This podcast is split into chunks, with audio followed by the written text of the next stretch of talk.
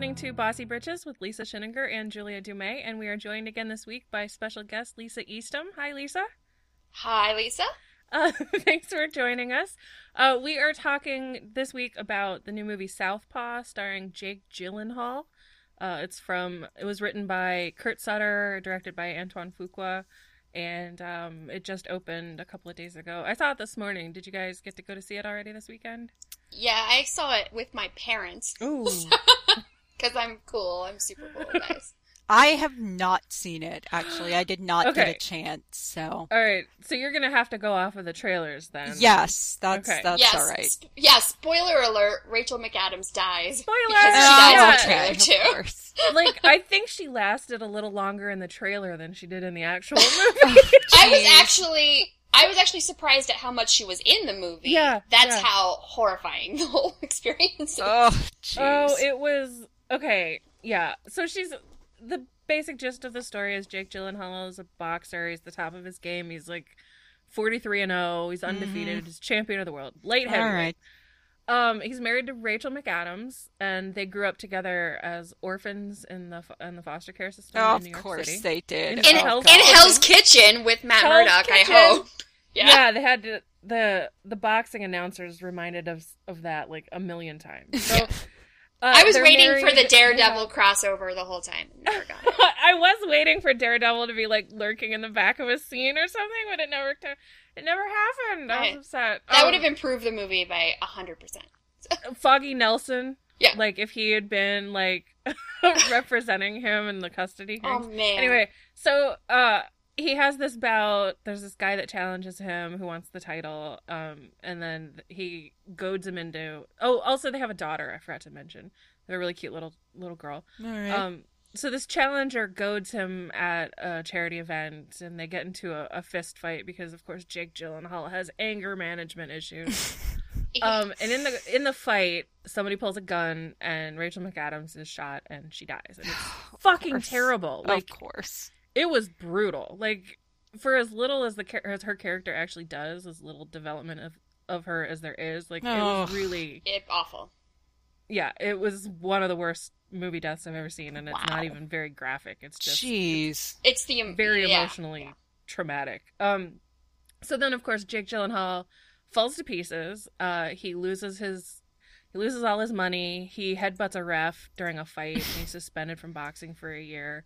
Um, they repossess all his stuff. He loses custody of his daughter. Um, he tries to kill himself by driving into a tree when he's drunk. Um, and then he has to pick his pieces ba- back up, right? So obviously it's a classic fridging. Uh, the wife gets killed, and Mhm. the, the guy falls apart and wants vengeance. Blah blah blah. Um, so I don't know about you, Lisa, but like I thought it was a pretty good movie. Like, I mean, it wasn't like awful. Right. I didn't walk out in the middle of I- it. I only checked my phone once. I thought it was. I thought it was okay. I thought it was decent. I think you know the acting Yeah. performances like really elevated it. Everybody was very good. Mhm. Um, yes. I it's there's so many cliches though, especially for the boxing Yeah. genre that it's just like you you kind of know every beat before they hit it. So that was what brought it down Yeah. for me. And there yeah. were no surprises. yeah, it was like like okay, he's gonna fall from grace, and then he's gonna meet Mhm. Forest Whitaker, who's going to like give him wise little things to think about, and then he's gonna rise again. You know? Okay, yeah, I got it. Yeah. there were some interesting things. I thought Forest Whitaker here was the best I've seen him in years. Like, Huh.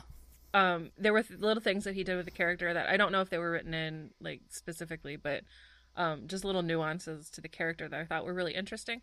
I mostly felt like, well, first of all, it's a Kurt Sutter movie, and if Kurt Sutter has done anything, it has proven to me that I am not a Kurt Sutter fan. Um he does not make movies or television shows for me. Like i am not his intended audience in any way shape or form. Um and i kind of felt like that was as if i didn't already know that like he really reinforced it for me because when the movie starts you see the first credit and it's in that fucking Oh my old God, English I know. font oh. like the favorite of tattoos and like car Yeah. decals everywhere. I Oh, just was like, I this is I literally could not be less engaged with this movie from the very first moment. Like Yeah, well, Oh, it's boy. very, Um, very much that Kurt Sutter thing, and I watched all of Sons of Anarchy. so I know. Mhm. And it, I mean, it's very much like the woman was the one holding everything together. That was Rachel McAdams. She was keeping him like together, keeping the family together. Everything was like her. She was the responsible one. And then you kill her so that he can like lose his mind. I'm like, oh, good. I I saw this. It was called Sons of Anarchy season seven. Thanks. Appreciate it. It wasn't good then Yeah. either. Yeah. So yeah. Well, and like I'm a big boxing movie fan, like which is kind of surprising to people sometimes. Uh, but I I like like there's a comfort in that the cliched arc of the boxer who needs to find redemption, right? Um, or the underdog, uh, who has to triumph over the adversary. I just like it's it's really comforting since Rocky. Like those have been my favorite stories, but um, like there was I couldn't stop thinking about Rocky as as I was watching this movie actually because um that's an example of a classic boxing movie where you have this really cliched arc but there's enough Yeah. character development within it like um that it makes it it elevates it which is a a strange thing to say about a Stallone movie but that was I think one of the greatest movies he's ever done if not the greatest where there were there was an actual tangible development to his character to his love interest to um the love interest's brother. Uh, never anything in this show in this movie kind of reached that point for me except maybe the little girl.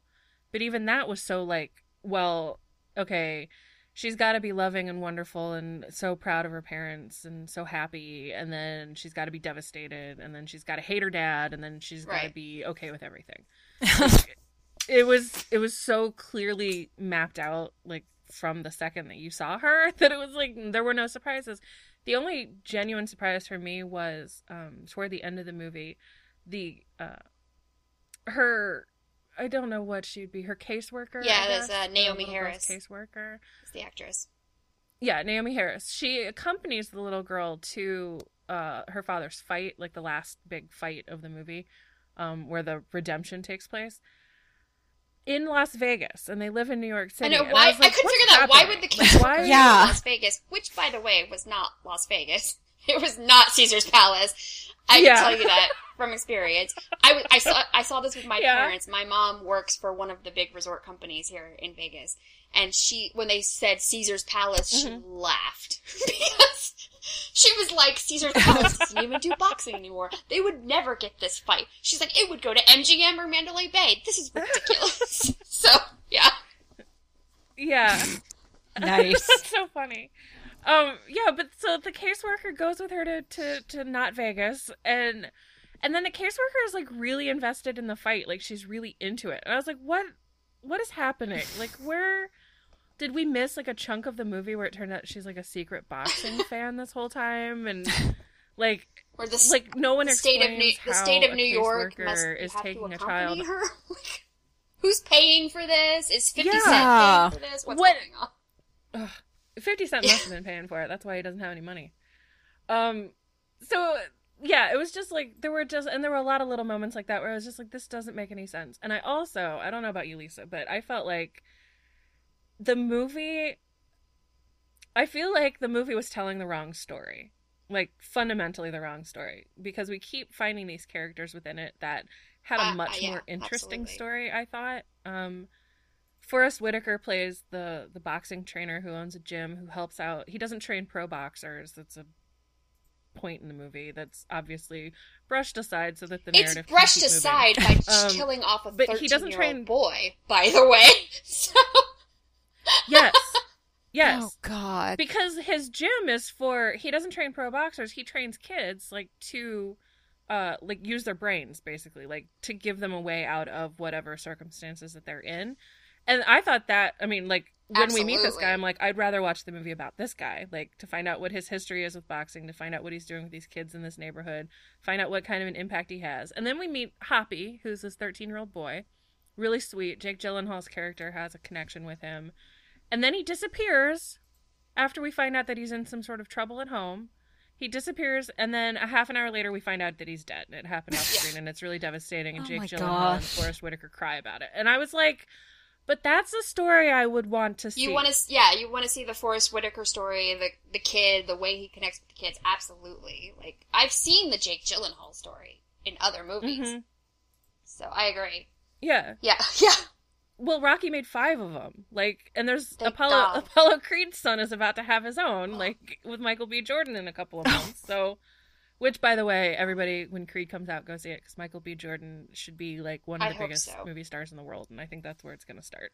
Anyway, um, yeah, like it just felt like, like I don't even know what we're gonna talk about for the rest of the episode because it really felt like the Yeah. movie was. I do want to spend a, like a good hour talking about Like- Rachel McAdams' career, whether here or somewhere else. because I I think most people like Rachel McAdams. I think she's really good pretty much in everything. She's Mhm. good at comedy, she's good at drama, she can do all of it.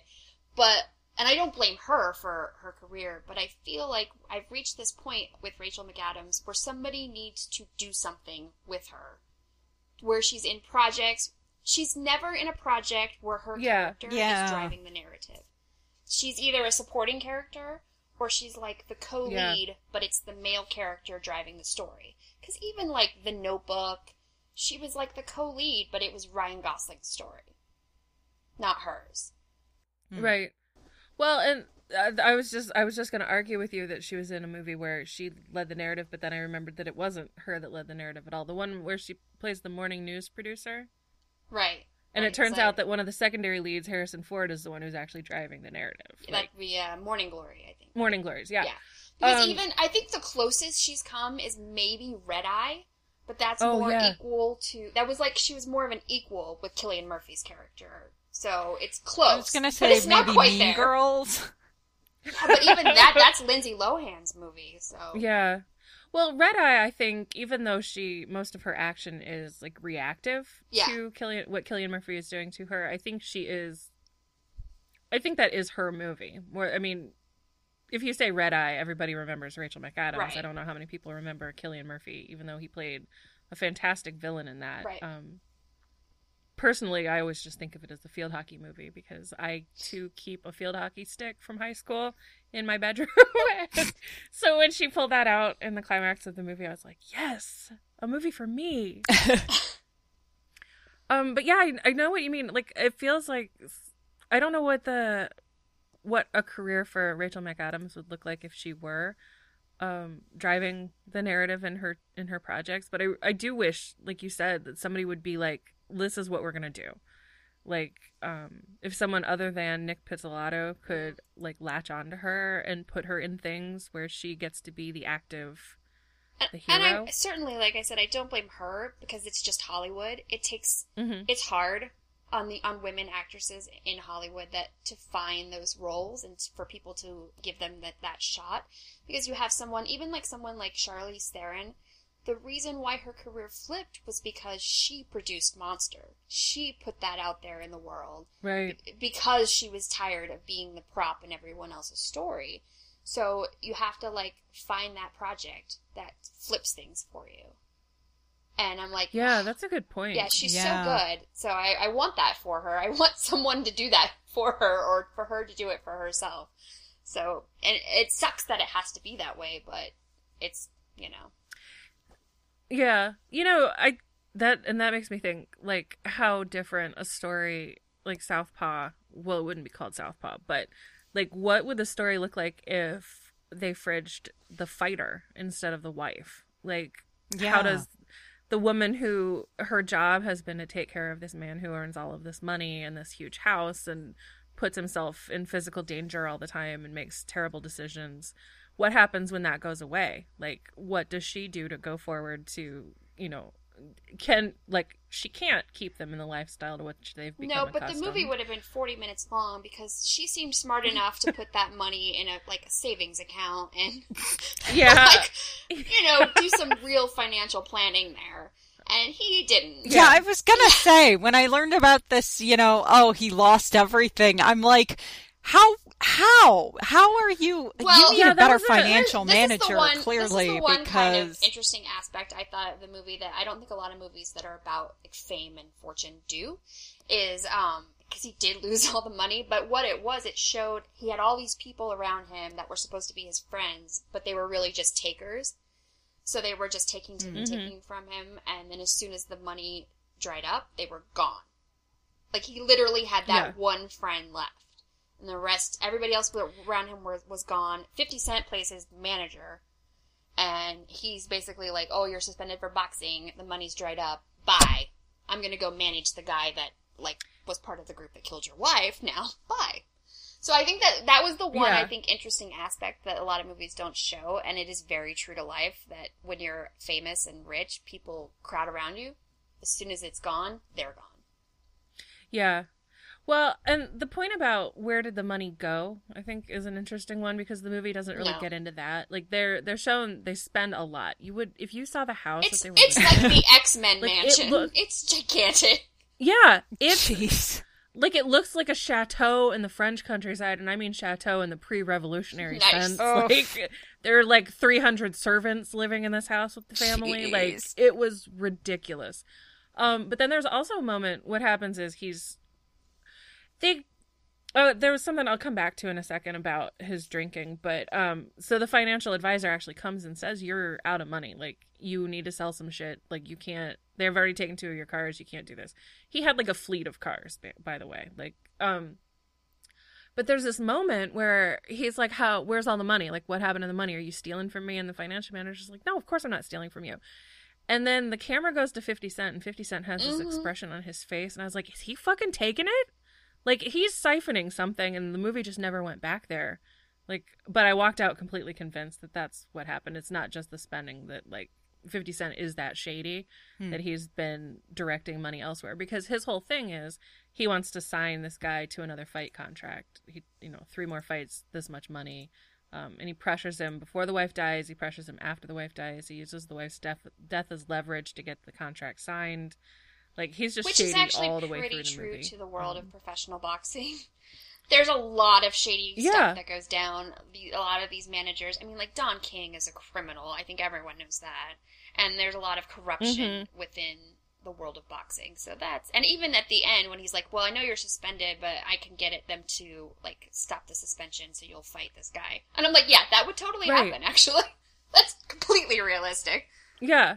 It, and there was another it, it's treated again like they keep having these what I thought could have been really interesting like developments and they're just treated as throwaways like that like the I can get your license unsuspended um it- Jake Gyllenhaal admits that um the the 50 Mhm. cent threw some fights like arranged for them to be thrown like they were fixed um, but every single time it was just like, oh, okay, okay, now, now let's move on to the next thing. Like, yeah, this thing happened, but let's just move on. Keep move on to the our- next. You have to move on to the next Right. story beat, basically. Right. I'm like, that's Yeah. a shame because it sounds like there's, like, we've already named, like, several potentially really interesting alternate plots for I this. I, am like, again, I'm gonna Um, blame and Sutter it- because that's Sons of Anarchy as well. Uh-huh. Like they would do a lot of really good plots, but then they would throw things aside in favor of emotional manipulation, which is exactly what this movie does. It's like, well, you know that how that's interesting. Well, forget it. We're just gonna do a sad scene about Jake Gyllenhaal being drunk or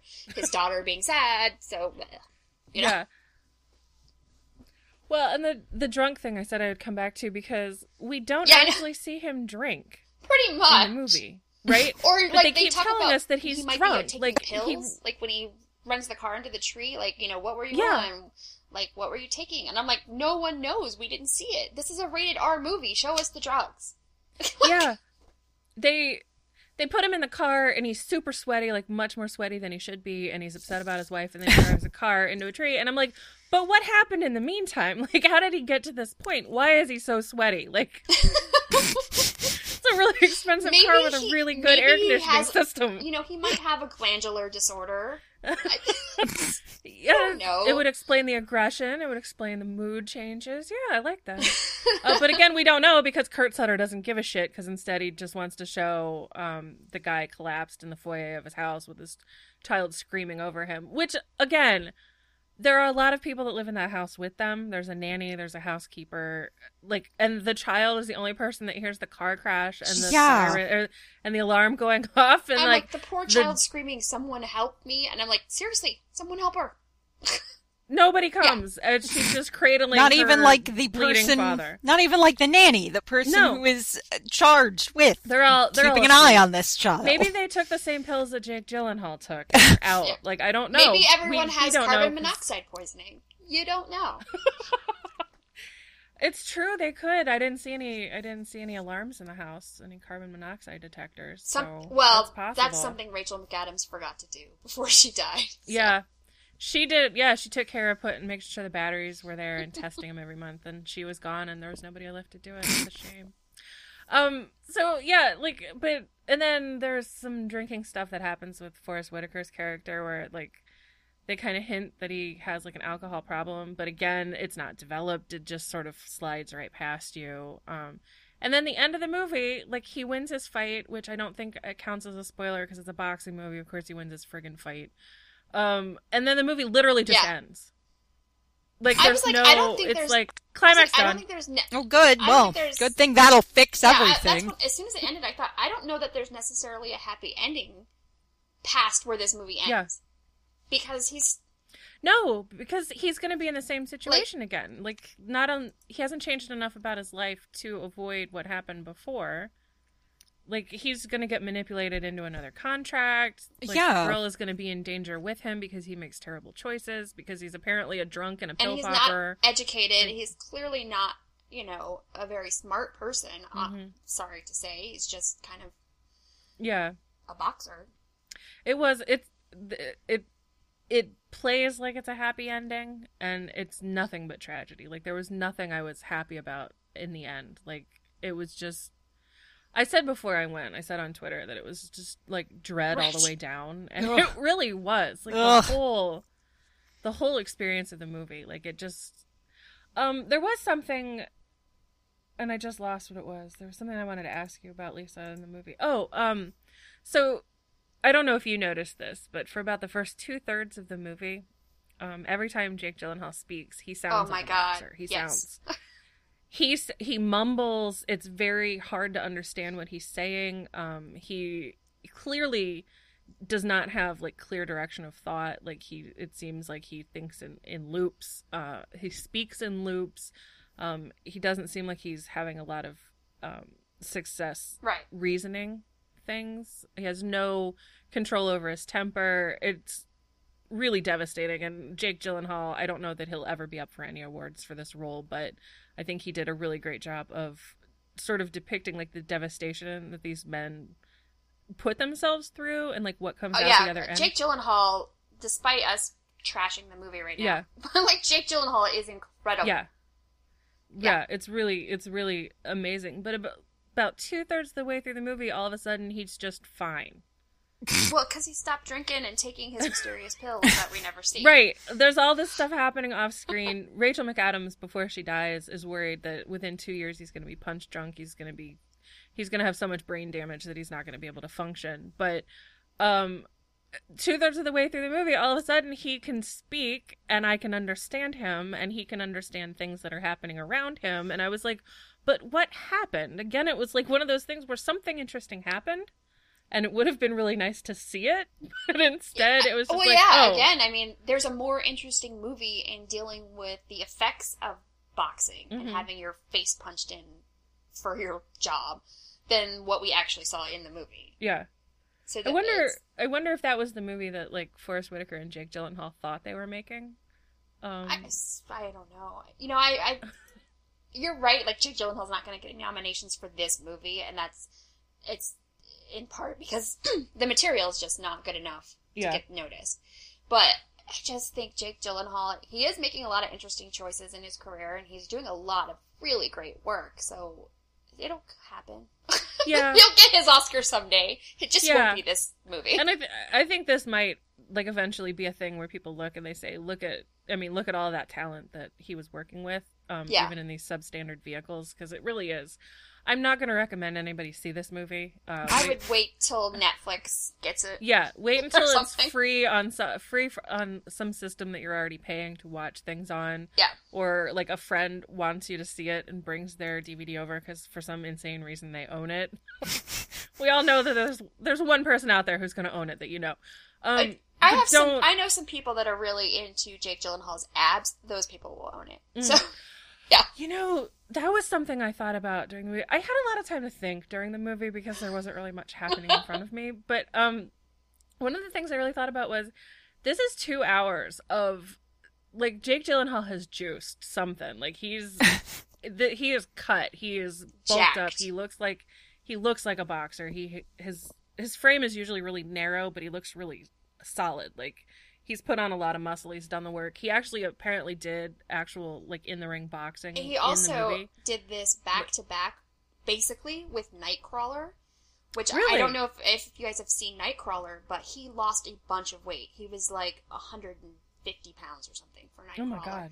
And so it was like he did Nightcrawler and then he was going to do this, so he had to put the weight on to get jacked, Yeah. which is Well, crazy. he he juiced because he put on a lot Yeah. of muscle. Like, he I mean, he definitely looks cocktail. he looks like a boxer. yeah. Yeah.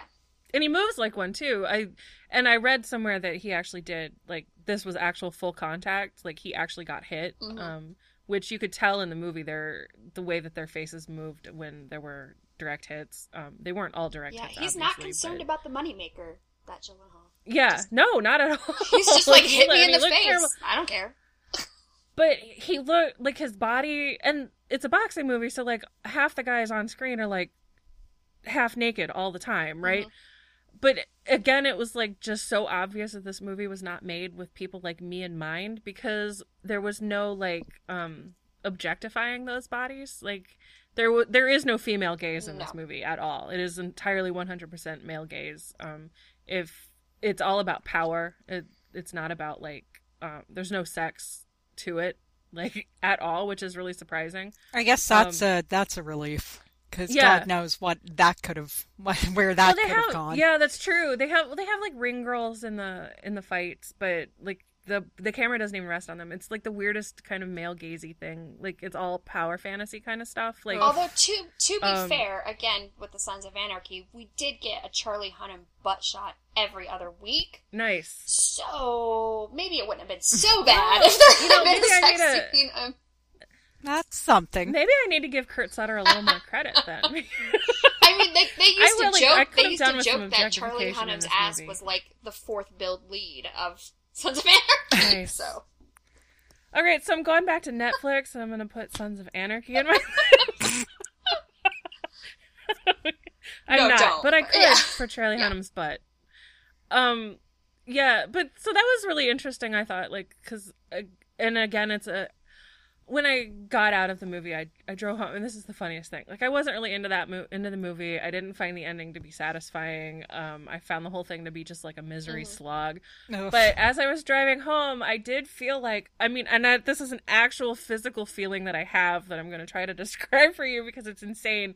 Like as I was driving, I noticed like I had my shoulder, like one shoulder cocked up, like, um, and I had like this really like this physical urge to like thumb my nose and like do some bobbing and weaving. I was like, did you just turn up the M- foot, like in crank the up car, some like, Eminem? Like, yeah like I, I like i really felt like and i can't even imagine what it must have been like for a guy like for whom this movie was actually made to walk out of that movie because if i walked out of it like so unimpressed but also like yeah let me butch it up a little bit here like i can't imagine it was technically a good movie i think I, okay to good um, Anton Fuqua is a, a brilliant director. I think I wish that the material had been elevated to his talents. Um, but there's just a lot of talented people I said, involved in this movie. slog. For it to not be Mhm. as good as it was. I mean, I, and you know, this is actually, um, it's technically James Horner's last score that he did. There's another Yeah. movie. There's I another movie say. coming out. I think later this year called The 33, and that's the last movie that'll I Mhm. think come out with his name attached to it. But this was the last score that he composed and recorded, and it is dedicated to James Horner. So Yeah. it's like you've got. I mean, of, of course, there goes the emotional manipulation thing. I love James Horner's music, but it is very emotionally manipulative. So yeah, Yeah. Oh yeah. Well, and then like at, at the end of this movie, which as we've said is is manipulative in place of basically anything of substance. Like it- the movie the the movie ends, the the fight ends, he's reunited with his daughter. The movie just stops dead in its tracks and then James Horner's name is on the screen and I was just like like it Yeah. felt like running into a brick wall. Like that's like You're that's like okay done. Like oh, it was. Yeah. Yeah. Oh. No, I I can't recommend this to anybody. I like. I just cannot. Yeah, do there's it. a few a few things there. Like that we have not mentioned that uh, Jake Gyllenhaal's character, his last name is Hope, which is the worst thing. Oh god. It's such a joke. Like, oh, And and what's The his Great. nickname? The Great. So he is Yeah. Billy the Great oh Hope. God. Mm-hmm. And that was something again, a more interesting story than the one that we actually got is like there aren't a lot of white guys at the pro boxing level Right. like now, right? Like you see these these fight cards and it's it's there are not a lot of white guys to be found in boxing. Um so then for this movie to be centered on this one white guy from Hell's Kitchen, make sure you mention that again. Hell's Kitchen. Um and they so, and they call him the Great, and his name is Hope, and that white is left invisible until there's a headline that calls him the Great White Dope. um, and then like the villain of the piece is Yeah. his his challenger, who's a guy from Colombia, and his entourage is um, Latino friends of his, and there are not like when you go to um, so like his circle is all like white guys. Um, and then you go to the gym where Forest Whitaker works, and it's a lot of black kids. Um, and then you have this other Latino camp that we literally never see unless Well- they're being evil. to be fair, there is one black guy in Jake Gyllenhaal's circle, and he's the one with the gun. Yeah, Oh, of course. Oh, well. Yeah, yeah, that's right. I forgot. He is the security guy with the unlicensed gun, no Yeah. permit to carry, who pulls. And the movie frames it like the again when she's shot. We don't even. It's not even on screen. We don't even see it until she realizes until he realizes that she's shot. Like the movie is very much very narrowly focused on Jake Gyllenhaal's POV. Um, but and so the only person that we see with a gun when we hear the shot ring out is the black guy. Um, so you think at first that she's shot by one of his own friends. Um, and But then was they never actually like Well, Like- I, I know like the people that my parents, the people that were with me, like I'm playing it off. Um, they were confused, like who did shoot her, and I was like, Yeah. I, you actually like briefly see. I think it's like the friend or brother of the other boxer, the Colombian boxer, pull out a gun Mhm. first when the fighting first starts. Right. So I like it's assumed that it was him, and the other guy pulled out the gun like in defense. Yeah, 'cause because yeah, the black guy gets tackled 1st Mhm. um, and the the guy I think his name is Hector because Jake Gyllenhaal goes looking for him later, even though I don't know how he knows where he lives, but whatever. Um, he actually like the bot the challenger goes over to him and gets the gun away from Hector, and like Hector runs out of the building, and then the gun's laying on the ground. But nobody is going after the guy that actually fired the shot. They're all on top of the black guy, and I was like, well, that that at least makes sense. That's true to life. Like that's the most realistic thing and- in this entire movie. And another Yeah. thing, the whole movie, you know, they don't know who really shot Rachel McAdams, so there, it's never like a solved case. Nobody's going to justice. At the end, the police detectives are in Vegas at the fight. Be- I'm like, because he's Jake Gyllenhaal is fighting the guy that was part of this group, you know, and uh, and they're in the dressing room with the daughter. and I'm like thinking, they're not even. what are these cops expecting? That like halfway through the fight, he's going to be like, "Yeah, I killed your wife." Yeah. I'm like, "Oh, we got him." Well, and even if he did, they're watching it on TV. So why did they go all the way to Vegas to hear this potential confession on TV if they could have just stayed in New York and watched it on TV? I don't know. Like, there's so many holes in this movie, and I I don't even care enough to like try and figure them out. It's just like, no. Yeah. Okay. Yeah. Well, Lisa, I wish we'd picked a better movie for your first episode. But there was a lot of talking. If it had been too good, it would have been a very short episode. That's true. We would have just been like, "That was a good movie. Everybody see it." Yeah. Um. Well, also, uh, uh, trailers. What did you, what trailers did you have before your movie? I don't even remember now. I saw. Um. I got there late, so I only saw one or two, and I we did have not impressed with. we did have the. Sicario trailer, which Did yes, you? I didn't see the yeah. Sicario trailer. So I find I got to see it on the big Um, screen now, and I'm really excited. Yeah. that's the. Um. When's that Uh, out? like late September. Yeah. Late September. Yeah, and we're gonna have you back on because your boy is the one. I am the- the Roger Deakins cinematography specialist. Yeah. So, and he did the cinematography. Yeah, her real name is not Lisa Eastham. It's Mrs. Roger Yeah. Deakins. Even he might not know that. He doesn't know it. I'll tell you that. Roger Deakins, Yeah. number one fan. Um. So yeah, th- I remember I went to see a movie a couple of weeks ago, and I te- and I uh, added you on Twitter because um we saw the Sicario Yeah. trailer, and it looks so good. Uh, the Spectre trailer was Oh, ahead yeah, of yeah. this movie. Like, I wanted to watch the movies that were in the trailers more than I wanted to watch the actual movie that I saw. Um, we did Oh, have the trailer for The yeah, Martian. we had that as well. That looks really Oh, really yeah. good. With the, there's like so I'm many actually people going to in that that movie. one in there's show notes. a thousand people in that movie, that and they're all great people. So yeah, I just love any trailer that has the line. Wait, I'm gonna. I have to science the shit out of this. I mean, that is a great line. yes. Yeah. Yeah. Uh, there was another Rachel McAdams. Going back to that, somebody needs to get her career under control, um, and I hope that it's her. Uh, it's the one they're. It's about the investigation that uncovered sexual abuse in the Catholic Church.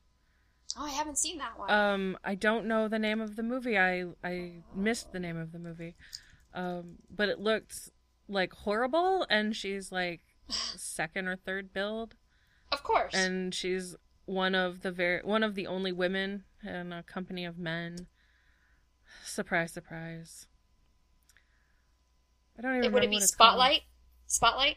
Spotlight, yes. Is that it? Yeah. Huh. And it's Mark Ruffalo Mhm. is like the lead. Yeah, the Boston Globe. Uh, it's got uh, Batman. in John it, too. Slattery, Michael Keaton, Yeah, Liev Michael Keaton.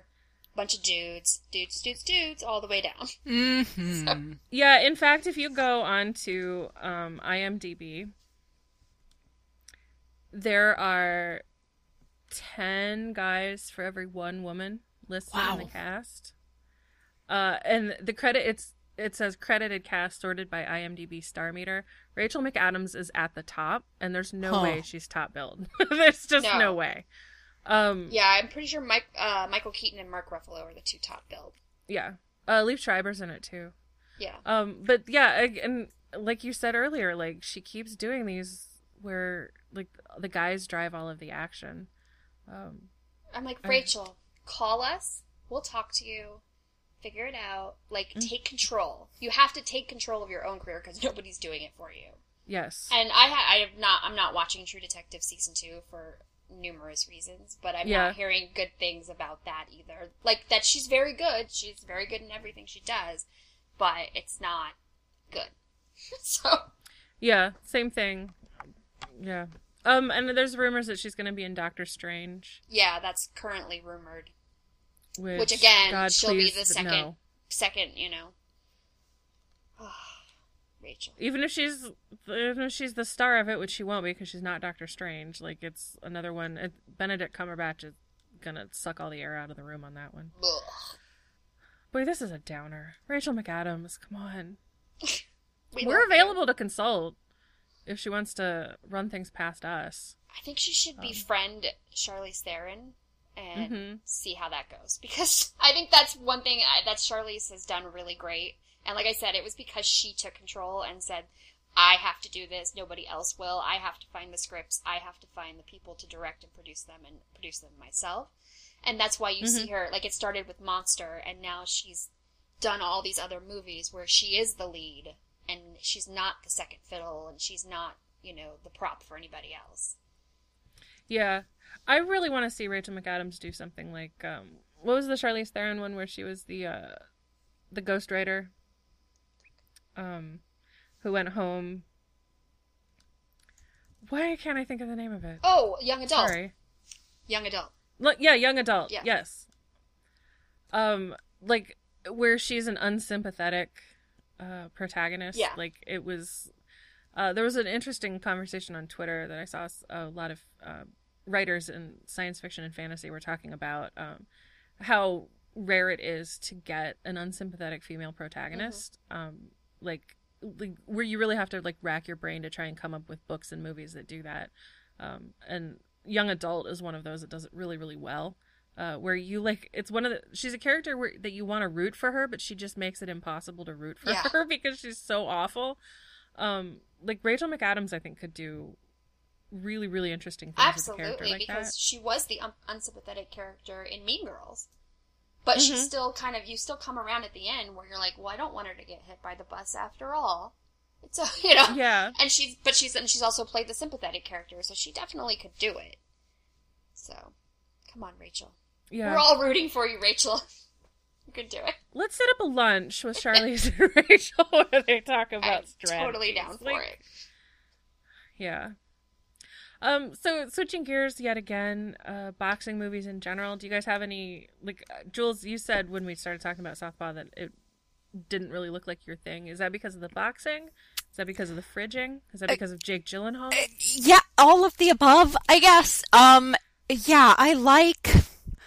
I just find that boxing movies just do absolutely nothing for me. Mhm. Um, and a lot of sports movies in general kind of leave me cold, but boxing is one of those ones where I just cannot bring myself to feel anything at all about it. Um, I don't know why. Um, I, I like them fine in theory, but then I actually see them and I'm like, okay, well, that's, that's a thing. Yeah. Sure. sure. So yeah, I don't really have any recommendations, unfortunately. Are there any that any anti recommendations? Can you think of any that you've seen that you just like? If you could wipe it from your memory, or maybe you already have wiped it from your memory. Yeah, I think that they already, I think I already have, if I have. Um, So all of cause I'm like, it's all a blank for me. Nothing Okay. at all. Okay. Um, how about you, Lisa? Do you have any? Do you do you like boxing movies in general? Like, I think it's it's not a genre that I specifically seek out. Like I'm not oh, I have to watch every boxing movie. But if there's, you know, actors I like in it or it's like particularly good, then yeah, I'll get into it. I, and like I don't watch Mhm. boxing. Like I don't care about the actual sport of boxing. And boxing movies are much better than boxing in a way because it's not 12 rounds of them just dancing. It's actually Right. like punching and it's all edited. So it's kind of more enjoyable to watch that way. So yeah, I would say my recommendations are um I want to give a, a recommendation to Girl Yes. Fight, which is uh, Michelle Rodriguez. It was like her first major thing and uh, like the late 90s and it's really good and it's there's not enough movies about women Mhm. fighters and hopefully that'll change because Ronda Rousey is Yes. Yeah, that's true. Yeah, I mean, like, we're recording this the day after she knocked out uh, Bethe Correia in 34 seconds. Yeah. So yeah, yeah, Ronda Rousey is like a superstar. So Girl Fight, I would definitely recommend. Um, I would also recommend The Champ, which is the older version for sure, which is um, Wallace Beery and like little Jackie Cooper. It's very sad. So Oh, like don't watch it unless you're prepared for very very sad and then they they remade it in the like 70s with Jon Voight and little tiny yeah. That's the one I've seen. that's the one I would not. yeah that is also very very sad yeah it's it's not as good as the Wallace Beery Mhm. version but it is also very sad like people will remember Ricky Schroder's like little kid crying Yeah. face over anything yeah so I recommend that and then um I mean obviously Raging Bull for lots of reasons it's a classic I know like everyone's seen it though and then Rocky of course Yeah, Rocky's my number one recommendation because I Yeah. think it does all the stuff that I want a, a boxing movie to do. Um, it- I, it is definitely the best Yeah. boxing movie. oh yeah, in my there's a lot of Yeah. um, emotional manipulation is like the second most important thing in a in a boxing movie after like the the fake fight. Um, like if you think of things like Million Dollar Baby and Cinderella Man and um, even uh, I'm trying to remember the name of the one. It, was it just Rocky Marciano, the one that um I think so. yeah, uh with uh Jon Favreau. it was Jon Favreau, Yeah. right? Yeah. Yeah. Um like they're all like it's all like oh this guy's got such odds to overcome and like the, the name of the game is emotional manipulation or in the case of million dollar baby it's a, a girl fighter um but like rocky i think has this really great balance of like the emotion and the action um and i just i just love it. Like he's a guy who just wants to fight. He just doesn't know anything else. There's nothing else for him to do. Um, Yeah. and so and it's uh one of the very few where they show you that there's a guy and there's literally no way out for this guy except in the ring. Um and but it's not like depressing and horrible the way that it would be in life or in a lot of other movies um so and you know stallone looks nice in it that's my big one I mean, um, it is a classic for a reason. yeah. So. well, did he? He was nominated for the Oscar for writing that. He actually Yeah. wrote the screenplay. Yeah. Um, it was best picture, it was best director, best editing, and then he was nominated for screenplay. Um, it's really what got his career going. He would not be the uh, the legendary action movie guy that we know today if it weren't for Rocky. Um, so that's the only one I would recommend anybody watch. So you're not going to recommend Teen Wolf 2? You know, if if there is a Jason Bateman boxing hole in your life that you need to, to plug up, I that that's the only movie that's going to do it for you. I admittedly had forgot that movie was about boxing, and I went to Yeah. like look at box uh, boxing movies on Wikipedia last night just to see if there's anything I was like forgetting. And I was like, Mhm. Teen Wolf Two was a boxing movie. I've You know what else is a it, and I forgot movie? it was a boxing movie. What? Real Steel is a boxing. Oh, movie. yeah. I'm just That's I'm just listing them now. I'm not. These are not recommendations by any stretch of the imagination. Um, yeah, Real Steel. There was a and there's also an Elvis movie. Um, Oh yeah, called Kid Galahad. Where I like. Kid Galahad. I like Kid Galahad. It's cute. As and far as not- Elvis it's- movies go, it's one of it's one of the ones I have seen and really enjoyed. So yeah. Yeah, yeah. It's it's not a great movie, but it's definitely one of the better ones. It's no kissing cousins, I'll tell you that. um, but it and and for those of you who stay away from boxing movies because of the violence, um, they're it's Elvis. They're not going to let anything happen. Like, Nothing happens to the moneymaker when it's Elvis. It's the most it's the most low energy boxing movie in the history of boxing movies. but it is an, is an entertaining movie. So Yeah, yeah, it's a that's a good one. You should seek that one out. And it is not if you if you Google boxing movies, Google will not tell you Kid Galahad is one, but it is. It's there. Um, those are those are my recommendations. Um, so I think that does it for us.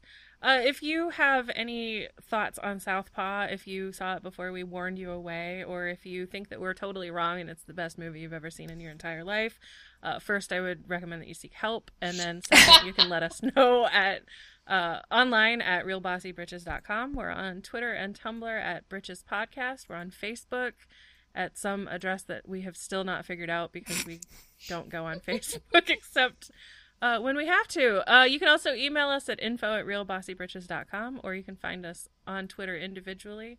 I am OC Ferrer and Jules is Jules Has Tweets. And Lisa, where can we find you? I'm on Twitter at it's Lisa E. So if Rachel McAdams wants to call me, she'll just tweet at me. Somebody get somebody to tweet at me, and we'll talk. So Mm-hmm. Set it up. Yep. All right. Well, thanks for joining us, Lisa. Thanks for having me. We will talk to everybody next week. Bye. Bye.